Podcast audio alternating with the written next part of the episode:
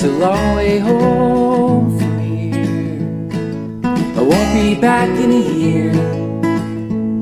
Cause all the fallen leaves, the birds, the breeze capture me again. And all the lies you tell someone else sure could use. And welcome back to another episode of Into the Wilderness, brought to you by CEWIL Canada. I'm your host, Dan Lonergan. Um, as always, you can find our show on Spotify, Google Podcasts, wherever you get your favorite shows.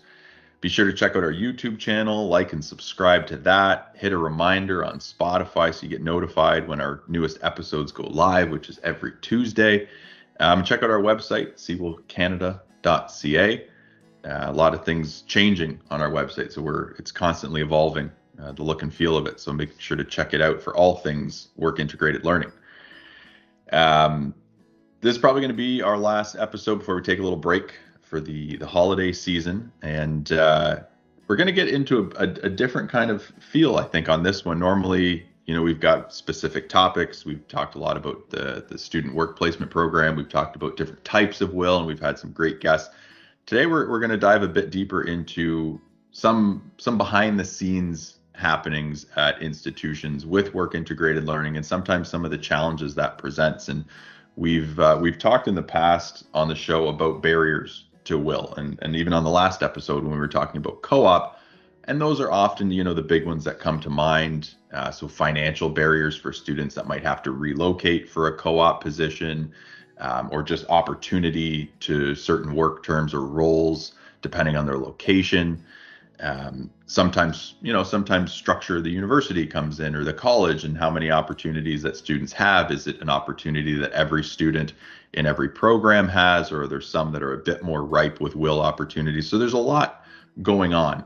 Um, but but one of those barriers that we haven't really touched on is the inner workings at the institution um, and not anyone in specific. I mean different things happen at different places. Uh, but sometimes these barriers can actually stop WIL in its tracks before it even gets started or there may be a WIL opportunity that that occurred and for some of these barriers or some of these reasons it, it kind of cancels it because of you know one factor or another. And we're going to dive into a little bit of that today um, drawing on on our own experience in this space uh, but also things that we've seen. And, and i'm very excited uh, to welcome my guest today uh, good good friend of mine, close colleague here at CEWIL. She's our director of uh, work integrated learning.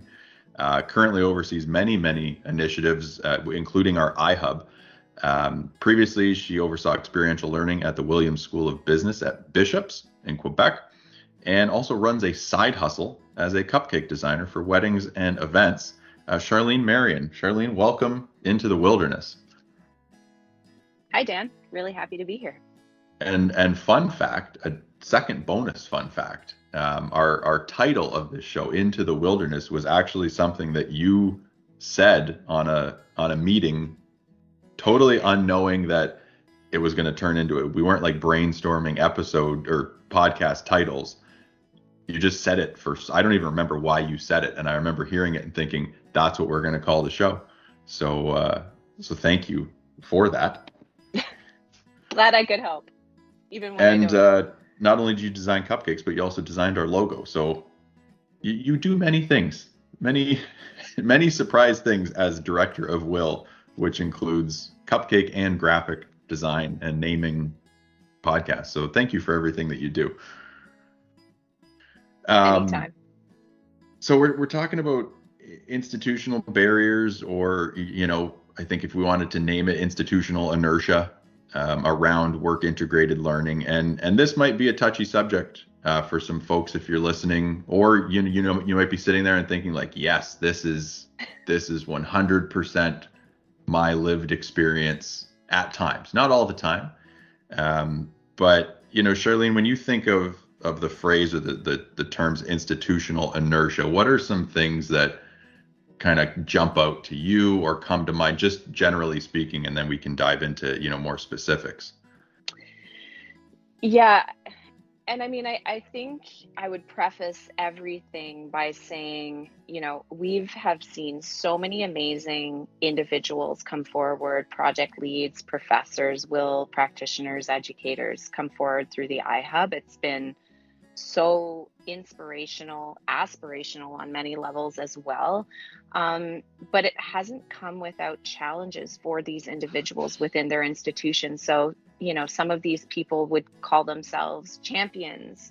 Uh, they would call themselves educational disruptors, change makers within their institutions. And um, sometimes that's not always easy for them. And so you know, before we jump into this, you know, I just want to kind of shout out to all of those people who, despite the barriers, despite inertia, and despite all of the things that come down on them, that at the end of the day, they're willing to fight for students to remove barriers and to give them an experience uh, that can be really transformative um, for their career, for their educational paths. So, I think it's important to say thank you to all these change makers that are out there that keep trying to knock the walls down.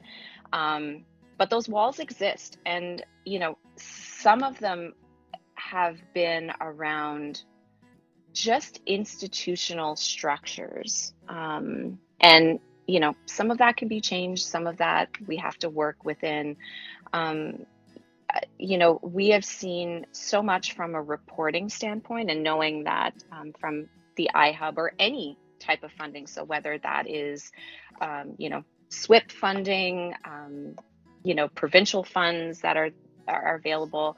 Uh, a lot of that comes back to reporting, and that has been a huge barrier and huge challenge within institutions predominantly because of lack of resources. So, when project leads or professors have to take that on in addition to the work that they're already doing, um, it's difficult. It's difficult to collect um, personal data of students, even with their consent. Um, and we know that's very, very sensitive. Um, so we've been back and forth even with legal departments at the iHub around uh, FIPPIDA and provincial versus uh, national legislation.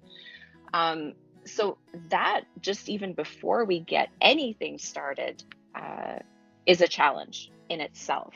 Uh, so just the whole piece around um, data, sharing information, um, you know, self-disclosing information, all of those pieces is a huge barrier. How do we do it? How do we do it well? How do we do it properly? What are the processes?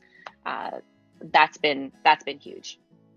And and just in case you're listening to this and you think, what what is this iHub? What are we talking about? Probably something that will feature uh, on a future episode. But it is, you know, it's CEWIL's efforts at getting essentially getting money into the hands of students um, engaged in work integrated learning um, in some of you know the the less common if you want to call it that types of things like service learning uh, community industry projects entrepreneurship uh, and i'm missing one. Projects. Projects okay yeah. Yeah and and we'll come back to that concept of, of actually getting money into the hands of students and how that that has been a challenge. But I want to I want to come back to the the first piece that you were talking about, just just at the faculty level, what it means to the individual um, in in engaging in these these exact types of work integrated learning. So things that show up in their courses, right? So service learning projects, entrepreneurship initiatives.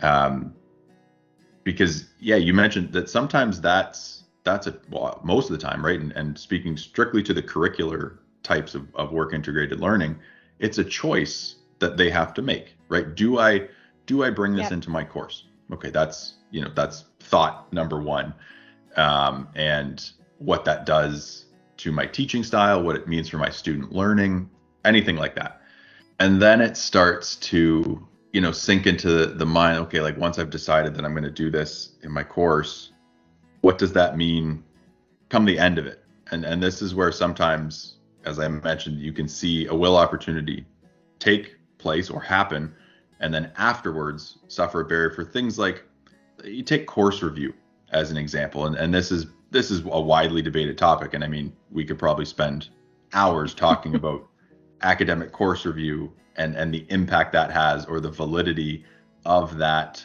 piece of paper. Um, but just again, from personal experience, what I've seen is that students can perceive WIL a number of ways, right? And and we've talked about that just as far as like their skill development, pushing them outside their comfort zone.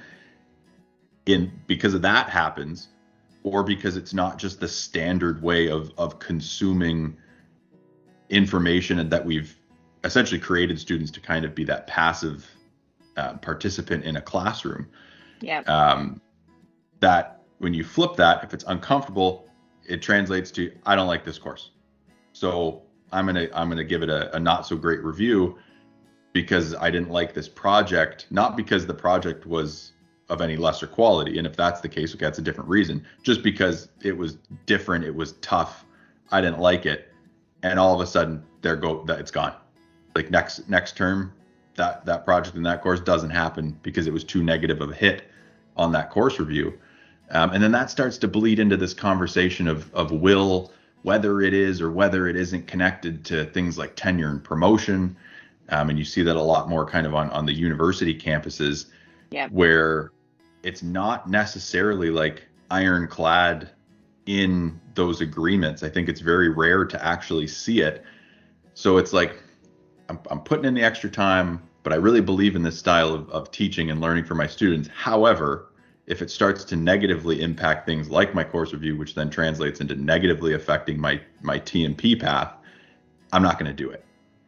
Um, Yeah, and even if it just doesn't positively impact it, right? So, Like a you know, neutral. we could, yeah, we could go down the path of, wow, this actually could negatively impact my course evaluations, but it, it could also just, you know, down the path of it not being recognized as something that's valuable. And, you know, you and I are both from universities, uh, the university context, but, you know, I've seen, you know, professors that are doing this and it's wonderful and it is having a positive impact on their teaching scores. But if you look at the research portfolio, you're taking a lot of time to build these amazing experiences for the students and you know, so your research profile might you know, might um not be where it it could be because of that. And also you know if you're if you're looking at the community aspect on on professor evaluations it's not always explicit you know communities often how much committee work do you do at, at your institution? Not necessarily how are you involved in the community itself or with industry. So i think it's also about uh, part of that inertia or some of the barriers for professors themselves are creating that straight line um, and tying work integrated learning into and we're talking about curricular work integrated learning right, Right. But tying that curricular WIL into faculty evaluations to be able to get that into a regular piece for tenure and promotion because we know the positive impacts the students know the positive impacts of it and professors who do it know the positive impact that it's bringing to their students and um, to education and how it's bolstering uh, the curriculum. But if it's not a clear path it, it's Eh, or- or clearly defined and stated how this additional work because it is additional work let's not hide that it is you know? We're Oh, not gonna hide absolutely. It. It, it takes more time, energy, effort. It's the the fruits that it bears are, I would say, the return on investment is definitely there, but it just needs to be a clear path. And so I think the academic side of our institutions, particularly within university settings, need to be clear if they want experiential and work integrated learning to be fundamental pieces of their strategic plans. That there needs to be um, that line drawn very clearly from work integrated learning, experiential learning activities, and how that impacts um, promotion in the future. I agree, and, and I think this is where you know in the in the situations where you see, um, you know, you mentioned these these champions of of WIL experiential learning, and I've seen it on some institutional campuses where there is like a faculty cohort, um, and it's campus wide of these these champions that come together and they they kind of act as that that academic leading voice, normally alongside uh, usually a pretty strong structure on the staff side that also does support them in all the work they do. But they can take those those types of conversations that you're saying up to senior administration, right? Up to to whether it's union agreements or or TNP processes to look at starting to change that. Um, and you know, in in the years where we used to go to conferences and actually get on a plane and travel, I, I ended up going to quite a few in the states, and and I noticed that was a bit of a stronger connection at a lot of institutions uh, south of the border, where they, those movements had happened and they they had started and they were getting that support and processes had changed um, to now like integrating curricular WIL was the the most attractive way to move through that yep. that process and especially for a lot of new professors uh, or new instructors you know ones that were doing it at institutions maybe that didn't recognize it were getting scooped up like left right and center it's because it's like yeah like we want you so they were bringing them in um, so it became a way like that people were really differentiating themselves as they were beginning kind of their academic career uh, from a teaching perspective. But you know, on on the topic of structure, and and we'll stick with Canada because that's that's what we are, CEWIL Canada. Um, yeah. And I guess you know it's twofold. So yeah, there's the there's the faculty side of the structure, but then there's also the the staffing piece. And I mean, not to go too deep because I think this is probably again an episode that we could spend a full amount of time just talking about experiential learning structure or WIL structure on a campus, decentralized, decentralized. But as far as the the inertia is concerned and the topic that we're talking about today, where do you see structure impacting that or or having a hand uh, benefiting or hindering the the whole uh, innovative WIL or the the creation of WIL opportunities? We've definitely seen, um, at least from the IHUB standpoint, I think there's some generalizations that can be made across the board where we have those centralized WIL or EL offices and having the staff to support. So they might not be the project lead, for example, the professor's the project lead on it, but there's definitely the WIL or EL support person that's there to, to help move things along, help build out the partnerships, help with evaluations, data collection, um, you know, all the things that you and I, Dan, used to do. Um, you know before we before we rolled over to um, to this position so definitely institutions that have um, that centralized WIL office or EL office to support curricular WIL, it's just so much smoother um, for the project lead and and for us. Like I'm not even going to lie, the team. You know, when you have that one point of contact um, for sort of all of the projects, it just it makes everybody's lives easier um, and it's a little bit more of a seamless process that doesn't go that doesn't mean that decentralized institutions don't have some structures in place where they have supports and um, those still exist and there's been some there's been some some smooth um, smooth pieces moving there too. I, I think where the the big challenge is is sometimes smaller institutions that don't have that support person uh, clearly defined. Um, and in some provinces, we know that work integrated learning is still an up and coming uh, term. And so they might not have those resources or those individuals clearly in place. So those professors, those change makers, those disruptors, while they have all of uh, the desire to do these things, they just don't have the supports in place to be able to do them. So, um, for sure, the centralized, those centralized offices with the with the one or multiple contacts with the project support, it's it's made a world of difference for um, for people. Yeah, and and one thing, again, to to those individuals uh, out there that that are kind of operating on an island or, or in a silo. And, and oftentimes it is faculty members doing these yeah. types of things off the sides of their desk. Like kudos to you right for for taking the you know putting the the effort forward and and saying you know what? Like i believe in this. This is the way i want to teach my course.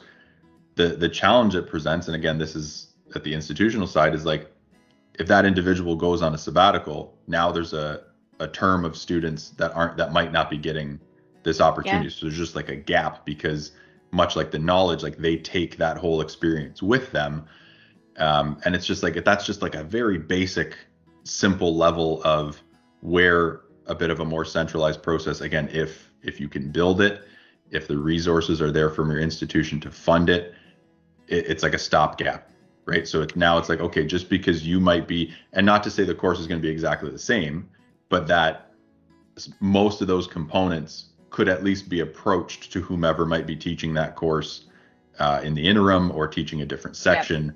to say, hey, here's here's kind of our best practices. This is what we this is what we've been doing. Do you want to keep it going?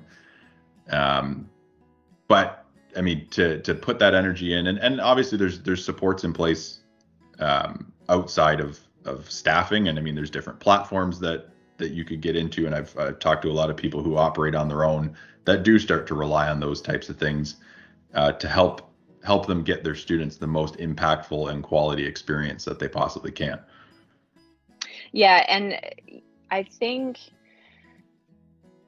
you know it, it, it just comes to the individual. And i've met so many of these people um, through panel discussions through just informal conversations. They're just a different breed of human. Like it's um they don't they just have intrinsic love for what they do. And so you know you can't build a whole program on intrinsic love. I've always said that not to really sound super cynical but but the people that do it will continue to do it um, but we need to have supports in place. And you know one of the really creative solutions that i've seen a couple of faculty members do is tie in some of the work the WIL work that they're doing back into research. So they kind of get that two for one where they're still working on their research portfolio but they've kind of you know kept it discipline specific but brought in a little bit more of the teaching and learning side or educational pedagogy within that area. So that's been one of the creative solutions that i've seen some faculty do um, which i thought was was really really interesting. So um, and i think that's an area that that in canada again speaking specific that that still has a lot of ways to go um, as far yeah. as connecting work integrated learning experiential learning into research um, and to truly like you know it, has been well documented the impact of of WIL types like co-op um, on the student process their employability but diving into some of these other takes and, and people have definitely gone down that path i think it's more and more institutions whether it's internal funding that they have to fund this type of research even looking at ourselves at CEWIL to say you know can we boost the the annual you know little bit of research money that we do offer can we increase that can we start opening it up to recognizing research that is into these other WIL types like the ones covered by ihub service learning yep. community projects to really start to you know paint that picture of okay if we're going to start looking at these WIL types that are if if it's 100% of your programs on a campus doesn't matter if you're enrolled in a co-op program or not you're getting these opportunities there's no additional costs to a student to participate in them. What kind of impact is that having on on them from a learning point of view from a um, self-efficacy career competency point of view i mean you want to take it one step further if you could start to draw lines into your community and the impact that yeah. because most of these do involve external partners in one way or another you know are you building capacity in, in your community through through economic development and job creation it's not easy like this these are large research topics yeah. that take multiple years to study i'm not insinuating it's like oh yeah these are little quick you know one year things um, they take definitely time and energy to to think this through and how you would map this out but i think there's a there's a huge opportunity to start really recognizing the folks who are who are doing this and encouraging them to put both kind of the community piece of their their duty, if you want to call it that, but also their research efforts if they're keen to research this area, um, and you know really lead that conversation that uh, that I think a lot more people should be encouraging. And Dan, if I can add something, and it's maybe a slightly controversial what I'm about to say, but that's what I guess makes it fun and exciting. What we're about. It's what we're about today. Um, you know, it, it is around faculty support as well. And I don't mean support from like administration, I mean, even within their departments and their colleagues. Mm. And so I've had conversations with individuals across the country who have come back and said, you know, I'm just going to keep doing this because A, the students love it. I'm making a difference in my community or in, you know, small business, whatever the project might be. But they're having a really hard time internally um, because, like, call it jealousy, call it, you know, uh, comfort levels, call it inertia, call it whatever you want. Um, but tenure can bring that sometimes in our in institutions right where we get comfortable we we do things a certain way and we don't want to change and then somebody comes in and blows it all up and does some super creative innovative things that students adore and are talking about that our institutions are picking up in their comms uh, that's getting outside media attention interviews all of these things and then it's really isolating because they find themselves alone because of that. I'm going to call it institutional jealousy. Um, because now all of a sudden, people are talking about all these amazing things, and ooh, maybe I have to change what I'm doing. So, I think it's important for us at CEWIL and what we've started to try to do is create communities of practice for like-minded people who want to go above and beyond and who believe in these types of um, you know learning frameworks and pedagogies and ways of doing things so that they don't feel alone. And we've seen some of those connections happen and you know connecting the dots across uh, across the country at various institutions so that they're not on an island and that they're not alone and because you need support and if you're not getting that internally within your with your colleagues it's just another layer. Like it sounds like i'm you know i'm i'm fighting the internal structures and i'm fighting my colleagues because they're jealous of what i'm doing and don't want to do it. And so i just have yeah. such a, a great deal of admiration and respect for the people that just keep doing it because it's it, it's not easy but it's so worth it. I just got to keep saying it so that i don't sound negative because we want students want it you know industry wants it community wants it. Um, we just need to find those ways to make it a little bit more accessible for for the faculty side as well.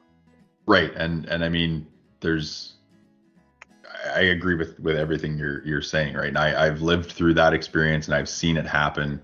And there's there's kind of yeah there's the the two phases of you keep fighting the fight because of you you believe in it and you've got that energy and no matter what happens it's your course you're going to keep doing it right but then there's also at some point the other side of I I just can't do this anymore. Yeah. There's too many things against me, or I'm not at that point where I can take these risks because I'm locked in and I can do whatever I want, kind of thing. Which is a a there's pros and cons to that mentality, yeah. uh, for sure. But as far as you know, doing innovative things, if you can do whatever you want, obviously it opens up a lot of opportunities. I've even seen it. I mean, not not directly WIL related, but it, it comes to just innovative courses in general. Yeah.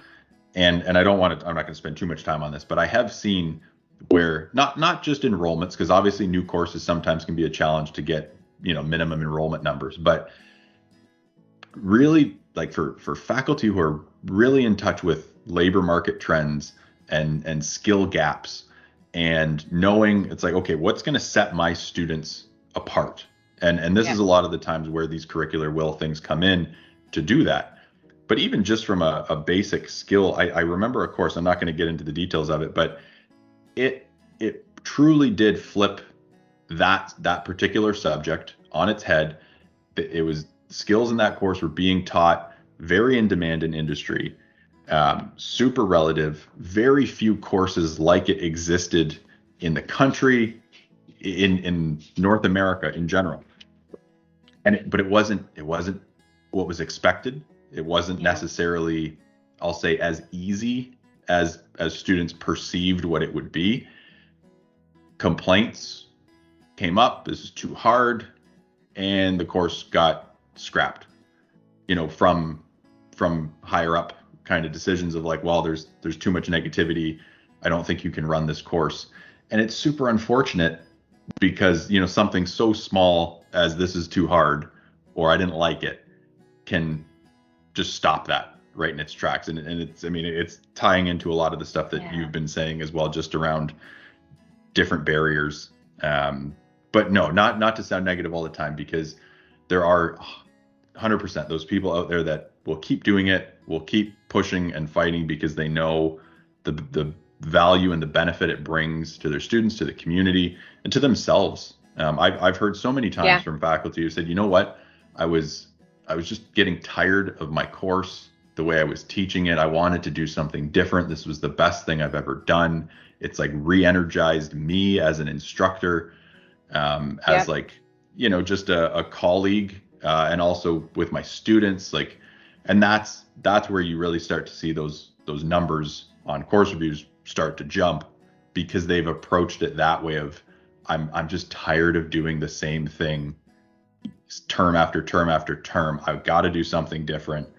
And that's where, you know, with the funding that that you've kind of been leading with iHub to to lead some of these innovative changes. So whether it's launching a brand new course or flipping a course on its head, um, I, you know, I think from what I what I know of the projects that have happened, it sounds like there's a lot of that going on where there's these you know really positive changes yeah. happening.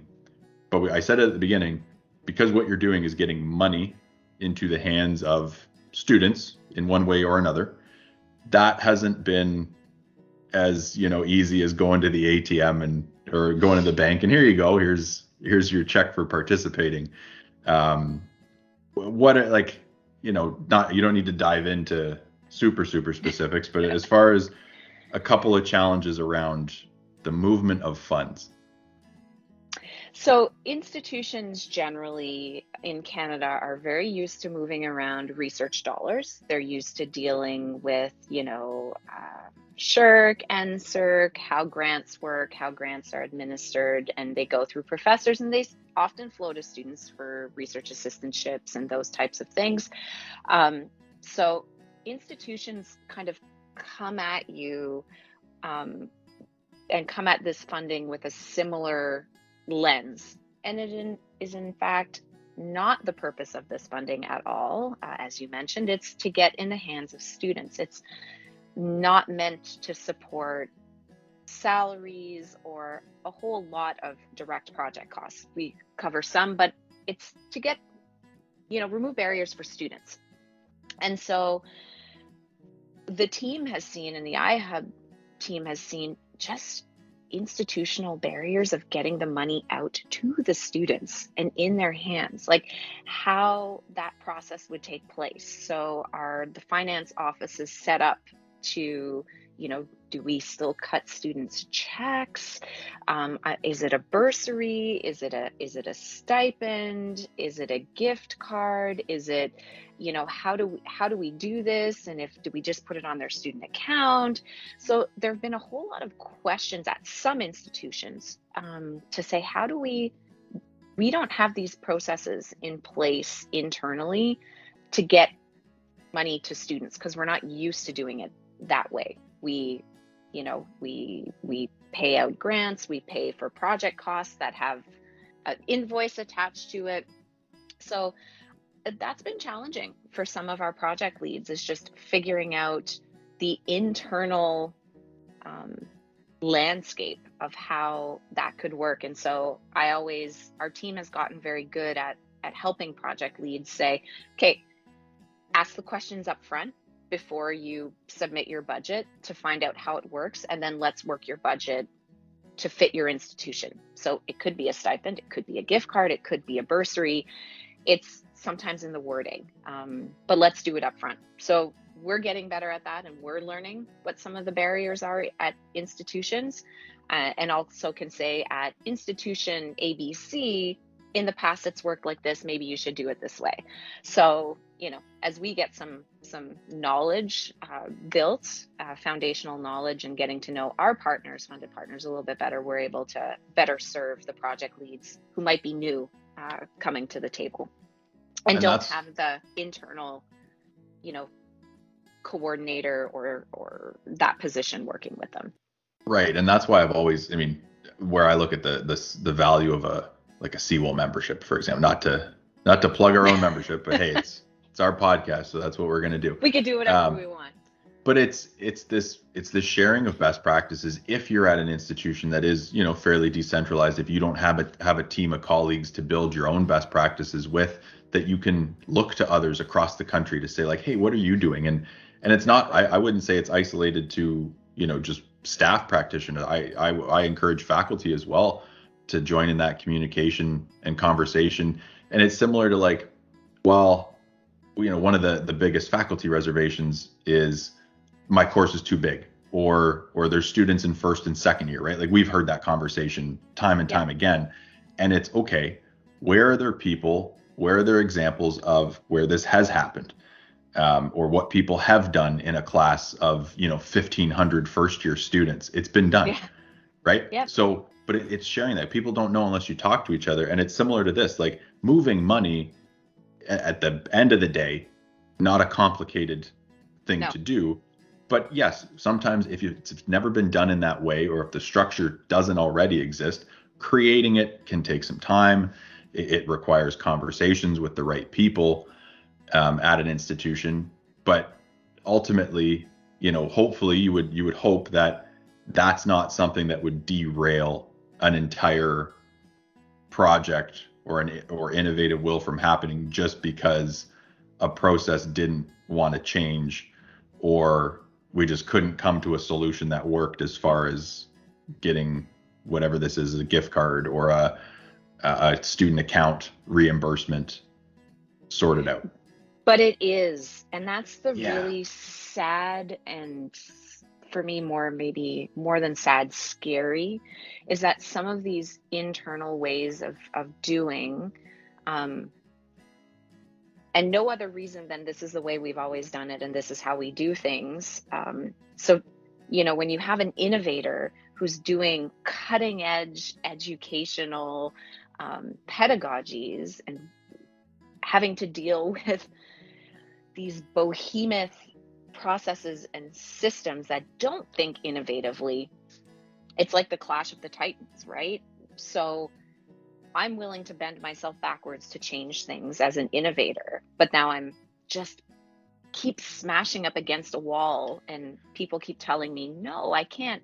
You know, it's going to take you 6 weeks to open up a, a project account and then we'll transfer the money in or it's going to take us 6 weeks to pay students um, on a project um, when you know they're up against our deadlines that that you know that we've set for the funding. So you know procurement who knew procurement could be an issue where you know we want to get laptops or software or ipads for students but we have to pass through the institution but the institution doesn't want to service it or the institution um, says we have to go through this provider because we have an agreement with them, but it takes eight weeks or they get pushed down, you know, the the timeline um, because it's not a priority. So, uh, you know, some of the things have just been outright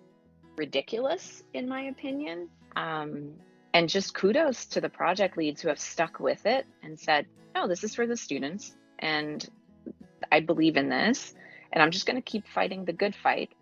But I don't know if they're going to keep fighting the good fight over and over and over and over again, right? Right. Yeah, and that's that like, you know, the examples that you're you're listing, those can be those barriers where no matter how much an individual wants to continue doing this, it, it's it's so kind of ludicrous and when you think about it, it's like, you know what, forget it, especially now that you've got external funding deadlines most likely, and what I would assume is that individual is going to do what they wanted to do in their course. This, there'll be no no money attached to it. Like the students, you know, it'll yeah. still be um, like a, a zero dollar kind of project, which is common, but it's a missed opportunity for everyone. And I yeah. mean, I think I think we live in in a time now where we if if you're still you know hung up on on the way that we've been doing things or used to do things. Like look at all the things that have changed in the last hmm. two years. Like if if you held if you held that mentality for everything, we would have been going into in-person meetings every day for the last two years. But it's like, well, you didn't have a choice. Well, what if you try to apply that same thinking, you know, with some of these things of what if you didn't yeah. have a choice? What if you had to change the way you did things with this case of of you know financial reimbursement? Uh, and I know it's not the same as clicking on a, a Teams call or a Zoom meeting. Yes, it's it's a bit more complicated than that.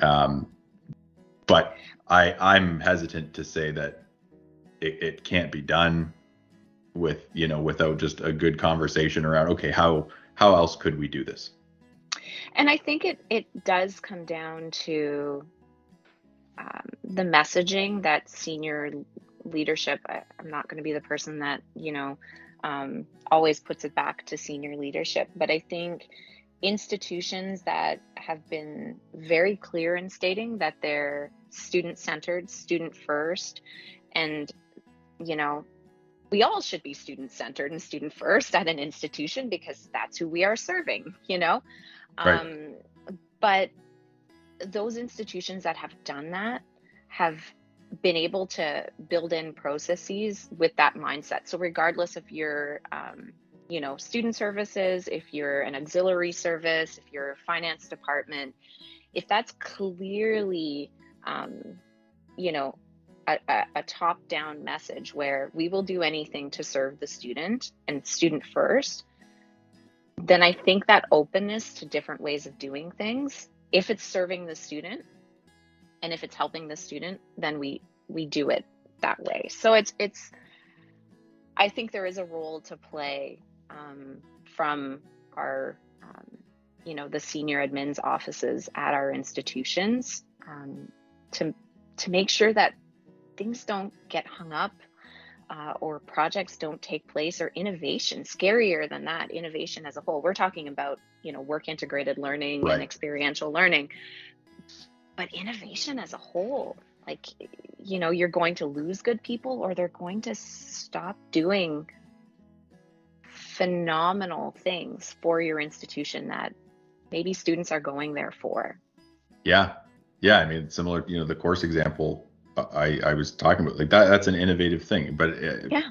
to your point like it's it's basic leadership right? It's leadership 101 like tone at the top. It, it's going to trickle down.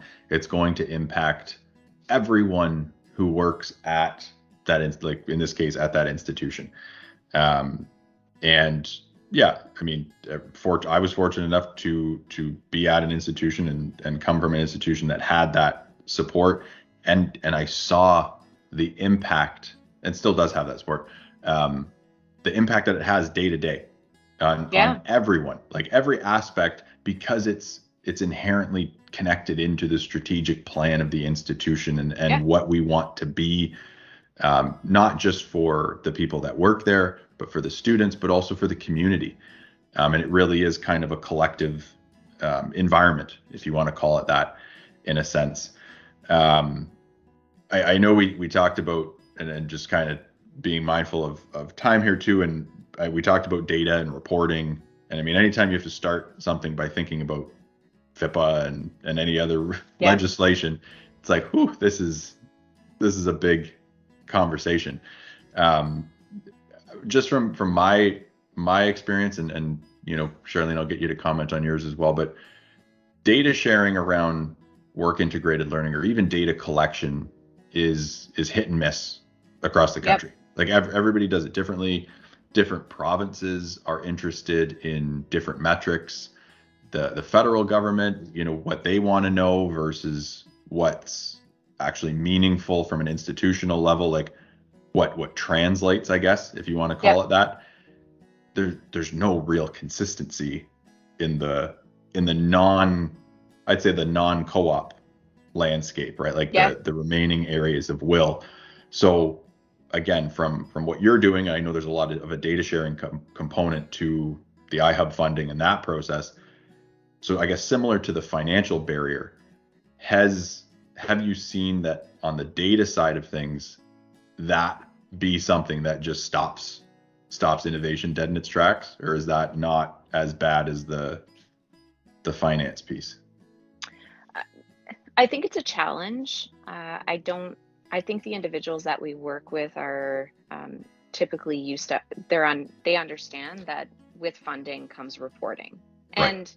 We need to be accountable for we all need to be accountable. So our funded institutions need to be accountable to fund what they said they were going to fund. And then um, us as CEWIL, as a as a partner of uh, of the government of Canada, we need to be accountable to them to say we're spending the money the way we said we would spend the money. So, you know, fundamentally, reporting and data collection is understood, and it's understood that it's part of accountability. So, it, it's just the the internal processes sometimes that are developed or not developed, or the things that we are asking for in the way we're asking for it is not the same way that the institution asks for it. So, yeah, I agree. There's that, there's not a consistent way of collecting data across um, work integrated learning at this point in time, different types of experiences. Um, but if I had to say, you know, the the data that we're collecting through iHub, there's some really interesting pieces that are coming out of out of there. And we ask um, part of it is around contribution. So industry or community partner contribution has to be 20% of the total project cost.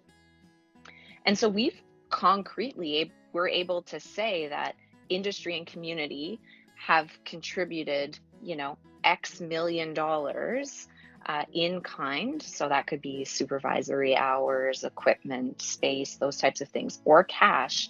Um, to work integrated learning in Canada. So we were able to say from our, you know, January to April 2021, 4.9 million dollars was contributed from will wow. industry and community partners on, you know, 9,300 individual experiences.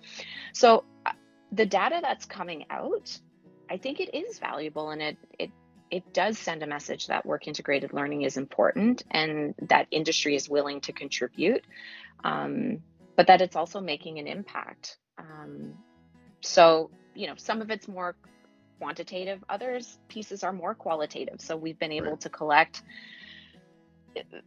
been able to collect um, you know quotes and statements um, that sometimes are way more powerful, to be honest with you, than saying, you know, 90% of industry and community partners would, uh, you know, work with students in this applied project again at institution X. Yeah, that's great to say it. But when you have a heartfelt statement from a community organization that said, you know, these 30 students came into my organization and forever changed the way we're going to do things. And I'm forever grateful for that experience wow, those are, you know, those are things that the professors need to hear, that the students need to hear, that, um, you know, the government needs to hear. Um, and I think it's up to CEWIL um, for us and our team to also translate that back to institutions. So figuring out, you know, uh, figuring out those ways that institutions recognize, oh wow, that project that you know Professor so and so did um, that was kind of a pain in my butt through, you know, we had to report things and we had to go through finance and we had to jump over hurdles. But, you know, those people were all key parts of making this amazing thing happen. So I guess it's deriving value um, and sending and communicating, better communicating that value to all of the stakeholders. And sometimes I think some of the stakeholders in the institutions, um, get lost in it and don't also get some of you know a small piece of of the credit for making it happen. And i think if maybe we help support it in that that inertia or some of those barriers might might not be there. So. Yeah and i think that's that's a really good way to you know present a, a potential solution to a lot of the things that we've we've talked about over the last yeah. you know, hour or so is that ultimately my my thing and i know you you share a similar agreement it's like if you're going to ask for data if you're going to collect it you better do something with it. Yep. Um, and in this case it's that storytelling piece. Like you said the the qualitative side of it and and we used to do it too internally where we'd ask those those basic questions like yeah would you do this again? Did you find it valuable on a scale of you know whatever one to five one to ten yeah. great you get a number from that um, and then we we kind of said like well, okay well we looked at it and we're like what can we we can't really you don't really tell a story with this. So we started flipping it and, and collecting, you know, more honest comments from our students, from um, community, and this is also how we integrated the reflection piece on the student side. But man, what what started coming out and and the comments to your point exactly it's like this is this is what makes all of those other you know, speed bumps along the way. This is why i continue to fight that fight and it, and it re-energizes or it motivates people no matter what your role is. Uh, but it, it is still tell you got to tell that story. Like it's it's great that you collect it and that you've got it but it's like who needs to see that? Who who needs to hear it so that change can happen or that people don't fear the change as much because now they have a purpose or now they have a reason to make that change um, and i think like i said all of those items that we've talked about not can't be solved just by doing that but certainly the, the tone around them um, yep. could be altered slightly so I, uh, I I really want to thank you for coming on and and diving me. into this very opinion uh, focused episode. And uh, I, I, like this. I, I, hope to do more of these in addition to you know kind of the the way that we've been structuring them so far. Um, so you know if, if you're listening to this and it's something that you enjoyed, let us know. Um, you can email us at, at Canada. You can find me on on LinkedIn. Send me a message there. Um, whatever it might be. But uh, as I mentioned, yeah, we're, we're going to take a little break. We're going to be off for uh, for the rest of the month into the new year, but we'll be back with more guests, uh, more discussions, more opinions. And uh, again, thank you to Charlene Marion for for joining me today, and thank you all for listening. And enjoy your your time over the holidays, however it is that you celebrate. And we will see you next time. I won't be back in a year. All the falling leaves, the birds, the breeze Capture me again. And all the lies you tell someone else Sure could use a friend.